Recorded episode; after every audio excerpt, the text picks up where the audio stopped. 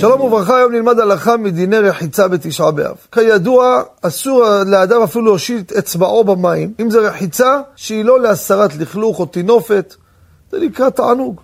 ואחד מחמישה עינויים בתשעה באב זה רחיצה שאסורה בתשעה באב. וכאן אני רוצה לדבר, הרי ידוע שנוטלים ידיים, נוטלים ידיים עד קשרי האצבעות. מה זה קשרי האצבעות? סוף האצבעות בחיבור לכף היד. והשאלה הנשאלת האם צריך לשבת וליטול לאט לאט בעדינות, שלא חלילה המים יזלגו ויגלשו לכיוון כף היד, או שתשמע, אתה מתכוון לאצבעות, לא קרה כלום אם נשפך קצת. כמה ניתן משקל לדבר הזה שרבותינו אמרו, שהנטילה היא אך ורק עד קשרי האצבעות. לזה יש לנו דברי הפוסק הגדול, החזון איש. זכותו תגן בעדכם ובעדנו אמן. והוא פוסק, נכון, צריך ליטול ידיו עד קשרי האצבעות.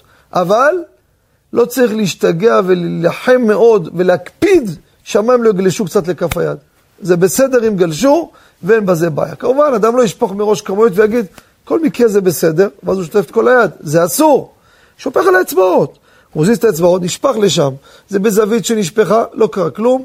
אם אין כוונה לשם, עדיין זה לא בכלל רחיצה אסורה בתשעה באב. תודה רבה וכל טוב.